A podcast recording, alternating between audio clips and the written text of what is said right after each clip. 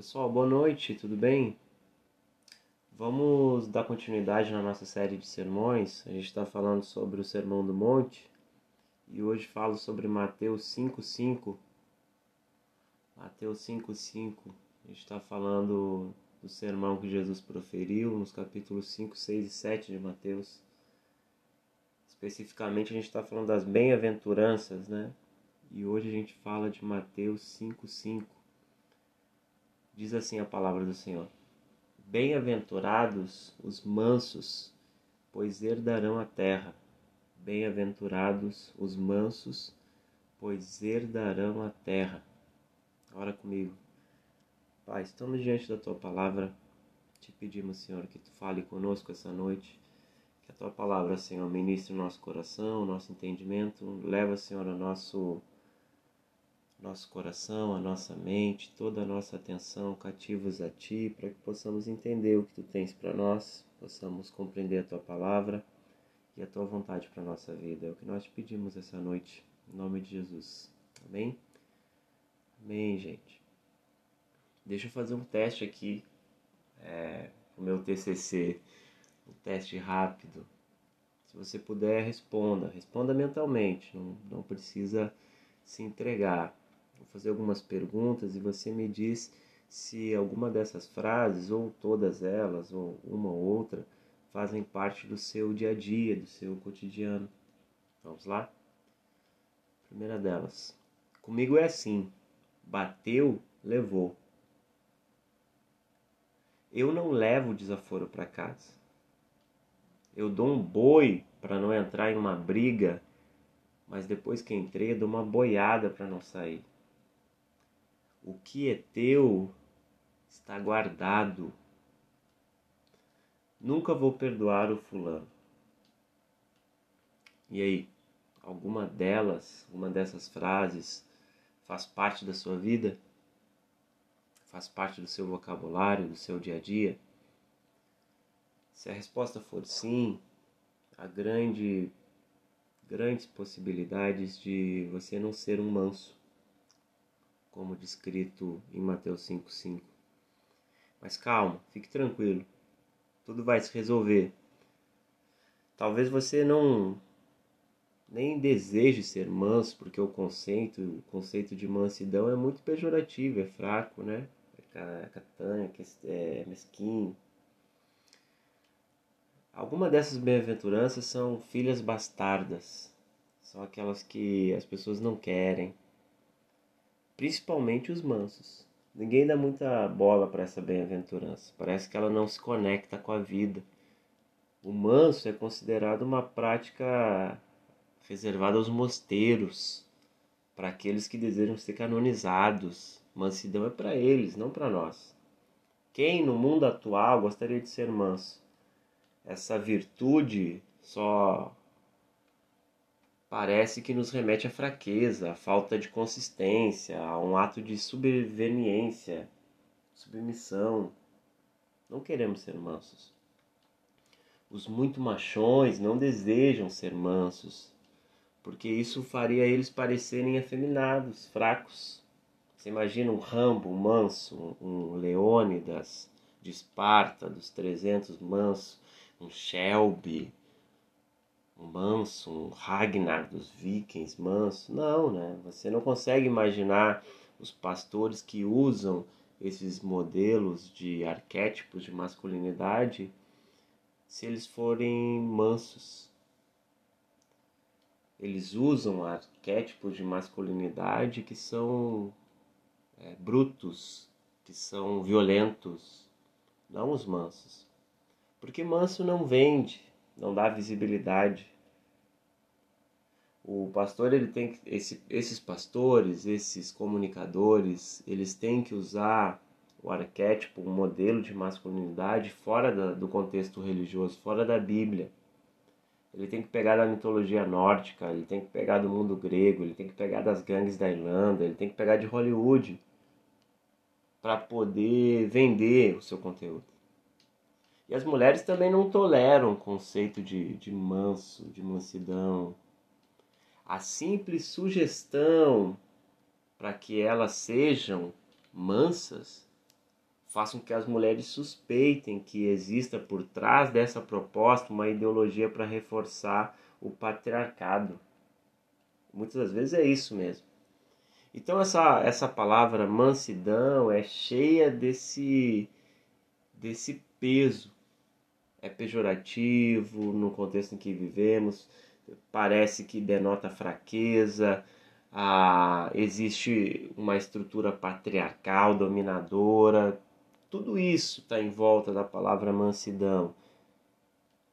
As mulheres não querem ser mansas, elas querem ser as mulheres maravilhas, as Capitã Marvels, as empoderadas. Os homens não querem ser mansos, eles querem ser o novo Rock Balboa, eles querem ser o Shelby, eles querem ser o Leônidas, eles não querem ser mansos. Então, homens e mulheres concordam e verbalizam em um só som: mansidão é para fracos. O mundo é dos fortes daqueles que não levam desaforo para casa, do bateu levou, do direto e reto, do sem filtro, do sincero, mesmo que não gostem. O mundo é desses. E aí vem Jesus no alto de um monte e diz aos seus discípulos: Feliz, mais do que feliz, são aqueles que são mansos. E eles herdarão a terra por serem mansos. É um grupo específico que está ouvindo aqui, está se, se olhando, atordoado, sem saber o que fazer. Esse grupo que está mais atordoado que os outros são os zelotes. Aqueles que acreditavam que o Messias, que o, o Salvador seria seria um guerreiro, que o Messias estabeleceria o seu reino pela espada, pelo poderio militar. E como pensar que seria de outro jeito? Cresceram ouvindo histórias de batalhas épicas, histórias de Josué, de Davi, dos valentes de Davi. Imagine você crescer e ouvir história como, como a descrita em 1 Crônicas, onde relata os valentes de Davi. Imagine isso. Vou ler alguns versos de 1 Crônicas 11, a partir do 10. Estes são os capitães dos guerreiros de Davi, que muito apoiaram no seu reino, com todo Israel, para o consagrarem rei, conforme a palavra do Senhor, com respeito a Israel. Esta é a relação dos guerreiros de Davi. Jazobeão, filho de Acom... Acomenita, o capitão dos trinta, o qual matou de uma só vez trezentos homens usando sua lança. Imagine, Mobi matou 300 homens usando sua lança. Outra situação, verso 15. Três dos, dos 30 capitães desceram a penhasco para se encontrarem com Davi na caverna de Adulão. Enquanto isso, o exército dos filisteus estava acampado, acampado no vale de Refaim. Davi estava num lugar seguro e a guarnição dos filisteus estava em Belém. E Davi teve um desejo, exclamou: exclamou: Quem me dera beber da água do poço de Belém, que está perto da entrada. Então aqueles três invadiram o acampamento dos filisteus, tiraram a água do poço de Belém, que estava perto da entrada, e trouxeram a Davi. Porém, Davi não quis bebê-la, mas derramou diante do Senhor. E disse: Ó oh, meu Deus, eu jamais faria tal coisa, estaria eu bebendo o sangue destes homens. Eles arriscaram a vida para trazerem esta, esta água para mim, de maneira que não quis beber. Assim fizeram esses três guerreiros. Esses eram os guerreiros, meus irmãos, os guerreiros de Davi, os valentes de Davi. Aqui tem o verso 23. Havia, verso 22. Havia também Benaía, filho de jo, Joiada, filho de um homem de Cabzel, guerreiro do, de grandes feitos. Ele matou os dois filhos de Ariel e de Moabe, depois desceu e matou um leão numa caverna no tempo da neve. Então, judeus, zelotes, cresciam ouvindo histórias de guerra, histórias épicas, os valentes de Davi. E esses são só uns, alguns trechos que eu li dos feitos desses homens. E esse grupo cresce ouvindo essas histórias e espera que o Salvador seja maior do que todos eles, maior do que Josué, maior do que Davi, e o seu reino se estenda muito mais. E agora esses homens estão seguindo esse mestre que fala como quem tem autoridade. Existe algo diferente nele. Eles pensam, talvez seja ele, o Messias, o Salvador, aquele que vai nos tirar do jugo de escravidão de Roma. Talvez seja esse Jesus. E agora eles estão escutando esse mestre dizendo aos seus discípulos que eles são mais do que felizes, eles são abençoados, eles são completos, não lhes falta nada porque eles são mansos. Não faz sentido. Não faz sentido no contexto dos discípulos que viviam sobre o jugo de Roma. Não faz sentido pra, para nós que vivemos no século 21 não faz sentido sermos mansos no meio da arena. Mas Jesus está dizendo que faz sentido. Jesus está dizendo que ser manso é um atributo de quem é seu discípulo. Ser manso é intrínseco ao discipulado de Cristo. Ele está dizendo isso no Sermão do Monte. Meus irmãos, primeira coisa que devemos fazer é entender o significado de ser manso. Não é essa mansidão que eu descrevi para vocês que o mundo entende, que nós entendemos, que é vendido nos filmes, que é vendido por aí, que é propagado como fraqueza, como como falta de consistência. Não, nada disso. Vamos entender o que significa mansidão, o manso que Jesus descreve. O que é ser manso? Temos que desmistificar o que seja mansidão. A raiz da palavra no grego descreve uma pessoa atenciosa, cortês, gentil. Manso é quem não conquista nada pela violência e que, em seus próprios projetos pessoais, se mostra cuidadoso com o próximo é o guerreiro gentil, aquele que exerce o autocontrole. Algumas pessoas são naturalmente agradáveis, gentis, mas isso não se aplica. Mansidão é muito mais do que isso. É muito mais. Talvez para o mundo isso pareça fraqueza, é, ser afeminado, é, falta de, de força, falta de perseverança. Não, nada disso. Jesus está dizendo que feliz, bem-aventurado é quem tem um espírito gentil, é quem é um guerreiro gentil. É importante perceber que os mansos aparecem depois dos que choram e antes dos que têm fome e sede de justiça. Você consegue perceber que as duas primeiras bem-aventuranças, bem-aventuranças, os pobres de espírito e os que choram dizem respeito ao nosso relacionamento com Deus. São atitudes negativas, onde eu reconheço a minha insuficiência e choro pelo meu pecado, choro pelo pecado dos outros. Para o discípulo é até fácil ser honesto consigo mesmo diante de Deus e se reconhecer pecador diante dele, mas é muito mais difícil permitir que as outras pessoas digam algo ao, ao nosso respeito. Todos nós preferimos nos condenar do que permitir que outras, outras pessoas nos condenem. Agora é uma atitude positiva. Eu sou manso. Mansidão é uma resposta às outras pessoas, aos ataques que eu recebo, ao que as pessoas pensam de mim, como eu reajo quando eu fico, quando eu estou ciente dessa opinião. Mansidão é uma atitude humilde, gentil para com os outros. É como o Joner aqui, que essa semana foi xingado por uma motocicleta, uma motoqueira, sem saber o porquê, e mesmo assim não, não tocou o carro em cima dela. Mas são aqueles que cedem diante das injustiças, que não se opõem à resistência do mal, mas vencem o mal com o bem. Isso é ser manso. Não tem a ver com frouxidão, com afeminado, não tem a ver com fraqueza tem a ver com submissão, tem nada a ver com isso. Mansidão é ser um guerreiro gentil, é não pagar o mal com o mal. E o que Jesus tem em mente quando ele fala bem-aventurados mansos? Jesus está pensando no Salmo 37. Eu vou ler aqui alguns versos do Salmo 37.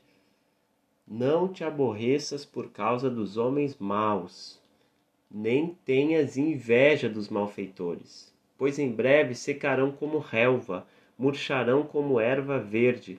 Confia no Senhor e faz o bem, assim habitarás na terra e te alimentarás em segurança. Agrada-te também do Senhor, e ele satisfará o desejo do teu coração. Entrega o teu caminho ao Senhor, confia nele, e ele tudo fará. Fará a tua justiça sobressair como a luz e o teu direito como ao meio-dia. Descansa no Senhor e espera nele. Não te aborreças por causa daquele que prospera em seu caminho, por causa do que trama o mal. Deixa a ira e abandona o furor. Não te aborreças, pois isso só lhe trará mal.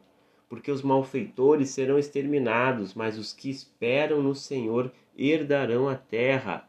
Pois dentro de pouco tempo o ímpio não mais existirá. E olharás para onde ele mora, mas ele não estará ali. Mas os humildes herdarão a terra e se deleitarão na plenitude da paz. Até o verso 11 só. Esses versículos do, do, do Salmo 37 nos mostram que há sobre a terra dois povos muito diferentes. São eles os justos e os ímpios. Os ímpios não têm nenhum respeito por Deus, não confiam em Deus. Em vez disso, eles maquinam para conseguir o que querem e lutam por isso, mesmo que signifique oprimir, machucar, maltratar, violar leis. Eles não, não estão nem aí, não estão preocupados, preocupados com isso. O Salmo começa dizendo, o Salmo 37 começa dizendo para o justo, para ele não se importar, ou para ele e para ele também não ter inveja dos ímpios, não ter inveja do sucesso não se importar com o quanto eles alcancem, com o êxito deles. Porque a vitória deles é superficial, é temporária. O verso 1 e 2: Não te aborreças por causa do, dos homens maus, nem tenhas inveja dos malfeitores. Verso 2: Pois em breve secarão como relva, murcharão como erva verde Duas coisas podem acontecer quando vemos, quando presenciamos o ímpio prosperar: nos aborrecer, nos irritar ou invejar. Ou odiamos as suas práticas e queremos arrancá-los da sua posição de conforto, quando vemos os políticos, os mentirosos, os golpistas triunfando, tendo êxito nas suas, nas suas batalhas, nas suas práticas ou nos aborrecemos com isso e queremos atirar coisas neles, agredi-los, tirá-los daquela posição de destaque, tirá-los daquela posição de autoridade, ou os invejamos.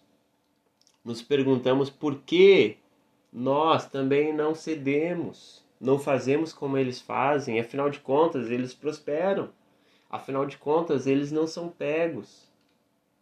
Mas o Senhor diz: diz ao, ao, seu, ao seu discípulo, ao seu servo: não se aborreça, nem inveje a prosperidade dos malfeitores.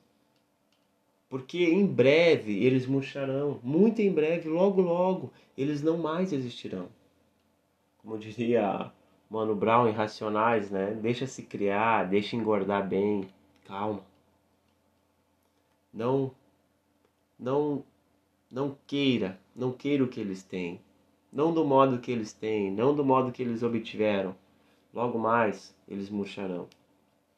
E quanto ao discípulo, o, o salmo prossegue, o verso 3. O discípulo não deve invejar, não deve se aborrecer e não deve invejar os maus, os ímpios. Mas o que ele deve fazer? Verso 3: Ele deve confiar no Senhor e fazer o bem. Assim habitarás na terra e te alimentarás em segurança. Agrada-te também do Senhor e ele satisfará o desejo do teu coração. Entrega o teu caminho ao Senhor, confia nele e ele tudo fará. Confiar no Senhor, confiar no julgamento do Senhor, e ele vai satisfazer o desejo do nosso coração. Ele vai satisfazer o desejo de, ju de justiça pelo, pelo sucesso. Esse desejo, entregar o caminho ao Senhor, esse entregar no hebraico tem o sentido de rolar. Rolar alguma coisa para alguém. E já que vivemos no contexto do futebol, né, seria passar a bola para alguém. Rolar a bola para alguém. O manso é aquele que rola o seu caminho para o Senhor e diz: Vai, está contigo. Passei para você. Qual o resultado de quem confia, de quem se agrada, se contenta no Senhor e daquele que rola o controle da sua vida para Ele? Aí os versos 6, 7, 8, 9, 10 e 11 falam sobre isso. O que acontecerá? Fará tua justiça sobressair como a luz e o teu direito como ao meio-dia. Descansa no Senhor, espera nele, não te aborreças por causa daquele que prospera em seu caminho, por causa do que trama o mal. Deixa a ira e abandona o furor, não te aborreças, pois isso só lhe trará mal, porque os malfeitores serão exterminados, mas os que esperam no Senhor herdarão a terra. Pois dentro de pouco tempo o ímpio não mais existirá. Olharás para onde ele mora, mas ele não estará ali. Mas os humildes herdarão a terra e se deleitarão na plenitude da paz. Os humildes, os mansos, eles herdarão a terra.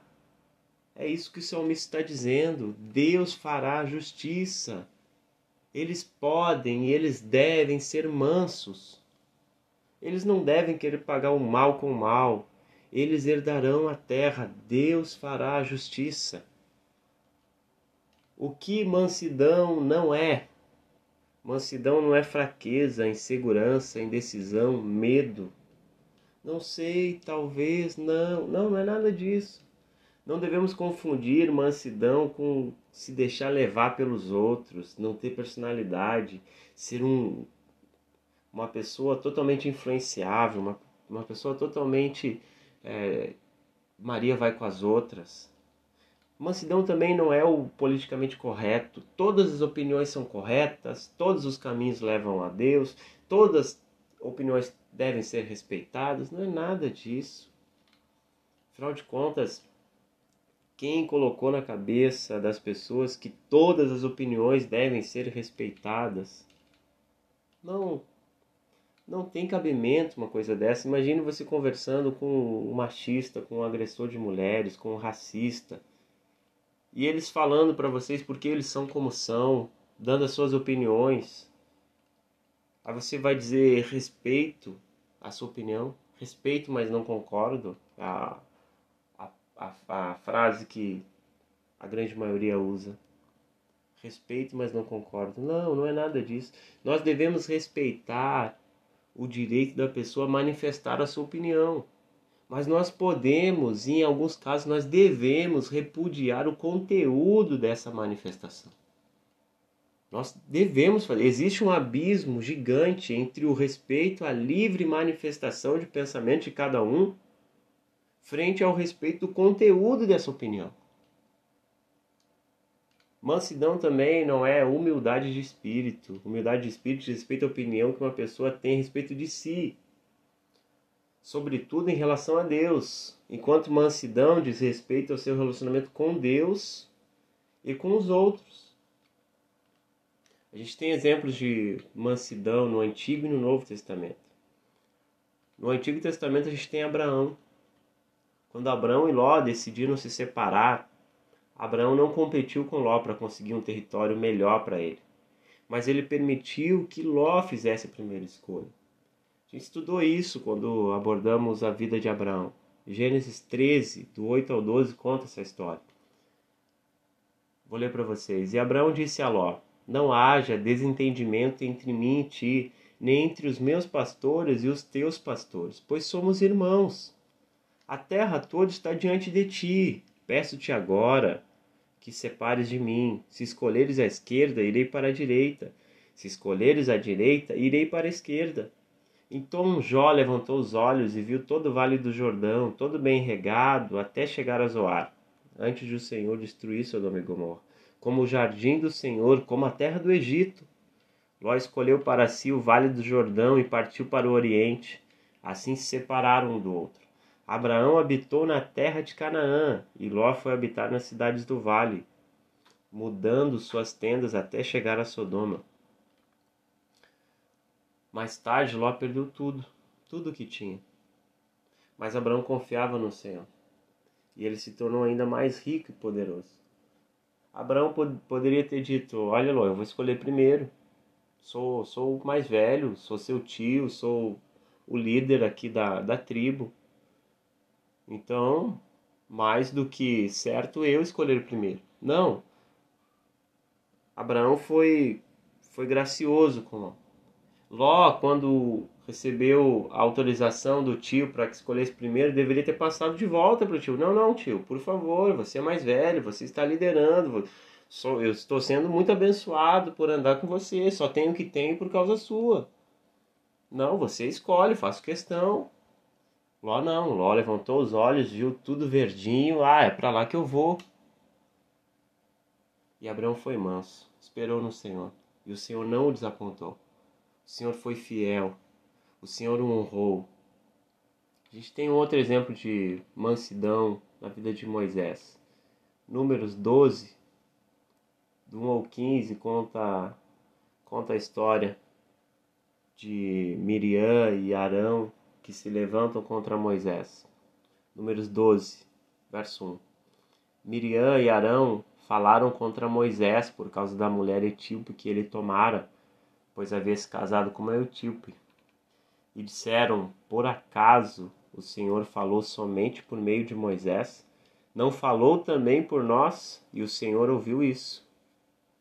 Eles estavam fazendo fofocas no meio do povo porque não gostaram da mulher que Moisés tinha separado para si, da mulher que Moisés tinha casado. Os irmãos não gostaram e começaram a, a fazer perguntas retóricas no meio do povo. Por acaso Deus só fala por Moisés? Por acaso Deus não falou por nosso meio também? E o povo todo, pô, é verdade, Deus já usou a Miriam para falar. É verdade, Deus já falou através da vida de Arão. E o verso 2 termina dizendo: E o Senhor ouviu isso. Deus ouve quem fala mal. Deus ouve as fofocas. Ele está sabendo de tudo. Ele é soberano sobre tudo e sobre todos. O verso 3 continua: Moisés era um homem muito manso, mais do que todos os homens que haviam sobre a terra. E logo o Senhor disse a Moisés, a Arão e a Miriam: Sai os três para a tenda da revelação. E os três saíram. Então o Senhor desceu numa coluna de nuvem, colocou-se à entrada da tenda e chamou Arão e Miriam. E os dois se aproximaram. Então disse: Ouvi agora as minhas palavras. Se houver um profeta entre vós, eu, Senhor, me revelarei a ele em visão e falarei com ele em sonhos. Mas não é assim com meu servo Moisés, que é fiel em toda a minha casa. Falo com ele frente a frente, claramente, e não por enigmas, pois ele contempla a forma do Senhor. Por que então não temeste falar contra o meu servo Moisés? Assim a ira do Senhor se acendeu contra eles, e ele se retirou. Quando a nuvem se retirou de cima da tenda, Miriam estava com lepra, branca como a neve. Arão olhou para Miriam e viu que estava leprosa.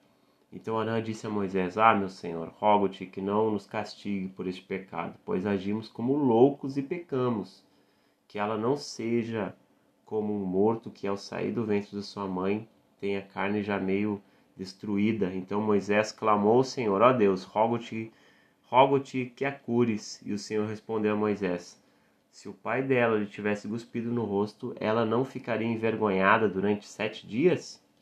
Ficará separada por sete dias fora do acampamento e depois retornará. Assim Miriam ficou separada fora do acampamento durante sete dias, e o povo não partiu enquanto Miriam não retornou ao acampamento. Moisés não se defendeu.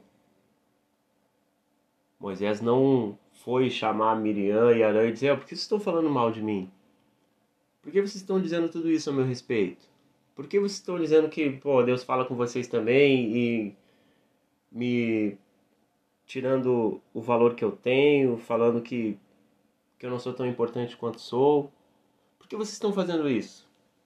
Por que estão me difamando, falando mal de mim? Porque não, Moisés não fez nada, nada disso. Moisés confiou no Senhor, Moisés foi manso. E o que o Senhor fez? O Senhor ouviu o que falavam dele. O Senhor ouviu tudo o que falavam sobre Moisés.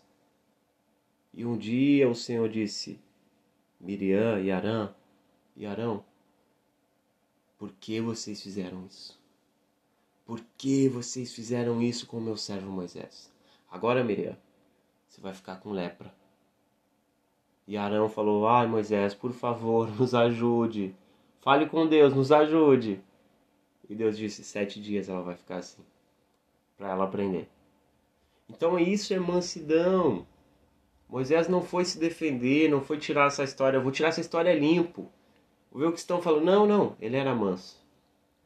O Senhor foi tirar essa história limpa.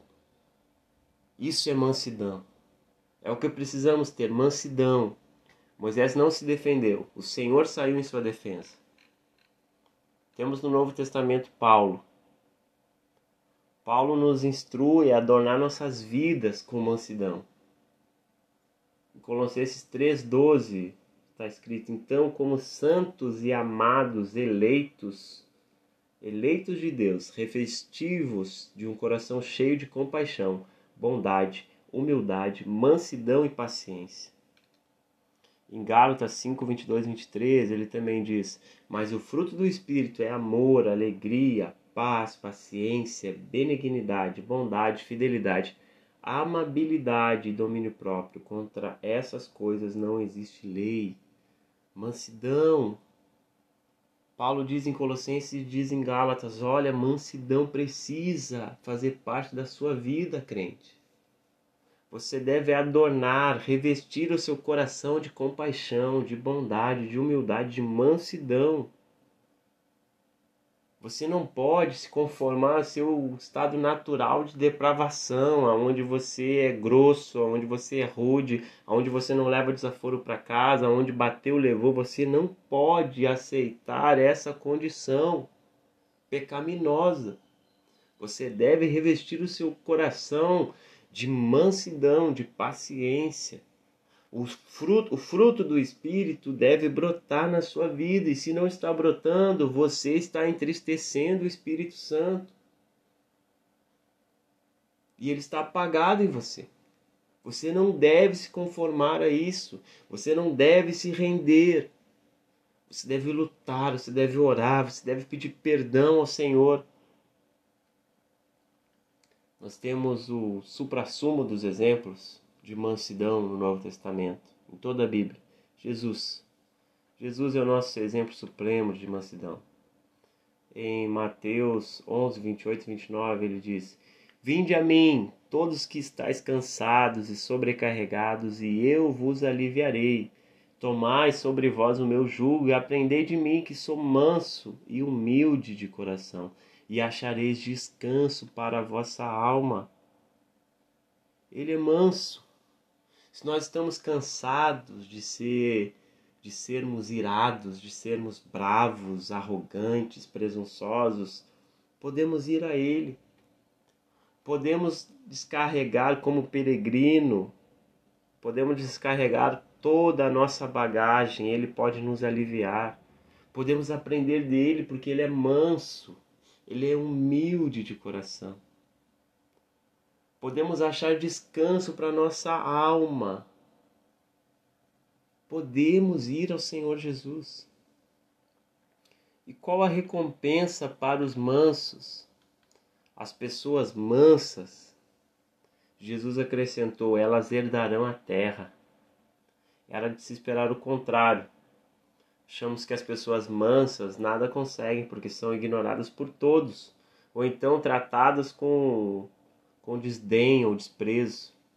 Mas só os mansos, aqueles que rolam o seu caminho para o Senhor conduzir, aqueles que rolam a sua vida, aqueles que entregam a, seu, a sua vida, o seu caminho para o Senhor governar, só os mansos que pagam o mal com o bem, você está sendo caluniado, difamado, você não guarda, você não se vinga. Só os mansos que estão dispostos a perder a sua vida, Só os mansos herdarão a terra. Meu irmão, minha irmã, o seu marido, a sua esposa não precisa de um Leônidas, de um Rambo, de uma Mulher Maravilha, não. Eles precisam, minha esposa, a sua esposa, meu irmão, o seu esposo, minha irmã, eles precisam de um companheiro manso, uma companheira mansa. Os nossos filhos precisam de pais mansos, de pais humildes de coração. Nós precisamos de mansidão nos nossos relacionamentos. O trânsito precisa de pessoas mansas. O nosso trabalho precisa de pessoas mansas. O reino de Deus é feito de pessoas com mansidão. Você é um manso, meu irmão, minha irmã. Você, depois, depois dessa, dessa explanação, se eu listasse aquelas perguntas que fiz no começo, que efeito elas trariam ao seu coração? No começo, talvez, enquanto eu lia, você você achou engraçado. Você se identificou. Se eu lesse essas perguntas mais uma vez, você se sentiria graça ou sentiria vergonha por essas frases fazerem parte do teu vocabulário? Por essas frases fazerem parte da tua vida, do teu pensamento. Comigo é assim, bateu, levou. Eu não levo desaforo para casa. O que é teu tá guardado nunca vou perdoar o fulano. Depois dessa explicação do que é mansidão e de como um discípulo de Cristo se comporta, essas palavras se fazem, se ainda fazem parte da nossa vida, nós devemos estar extremamente envergonhados, extremamente quebrantados, pedindo ao Senhor: Senhor, me alivia. Eu estou cansado, sobrecarregado, eu não quero mais ser assim. Eu quero ser manso e humilde como tu, meu Deus. Me ajuda. Meus irmãos, bem-aventurados mansos, bem-aventurados mais do que felizes. Quero encerrar com uma oração. Feche os olhos, ore comigo, Pai. Nos ajuda a ser mansos. Nos ajuda, Pai. O nosso, os nossos filhos precisam de pais mansos. A nossa esposa, o nosso esposo, eles precisam de um companheiro manso. Os nossos colegas de trabalho, as pessoas que convivem ao nosso redor, aquelas que estão mais afastadas, todos eles que têm algum tipo de contato conosco precisam, Senhor, ver mansidão em nossa vida. Nos ajuda a ser mansos. Nos ajuda, Senhor, a quebrar todo obstáculo, toda dificuldade que nos impede de ser mansos. Nos ajuda a rolar o nosso caminho, a nossa vida para Ti, meu Deus, para que Tu possa conduzir. Nos ajuda, Senhor, a não invejar o homem mau. Nos ajuda a não nos aborrecermos com as injustiças. Nos ajuda, Senhor, a ver o, o porvir, a esperar que tu farás justiça, Senhor. Nos ajuda a ser mansos. É o que nós te pedimos. Em nome de Jesus. Amém.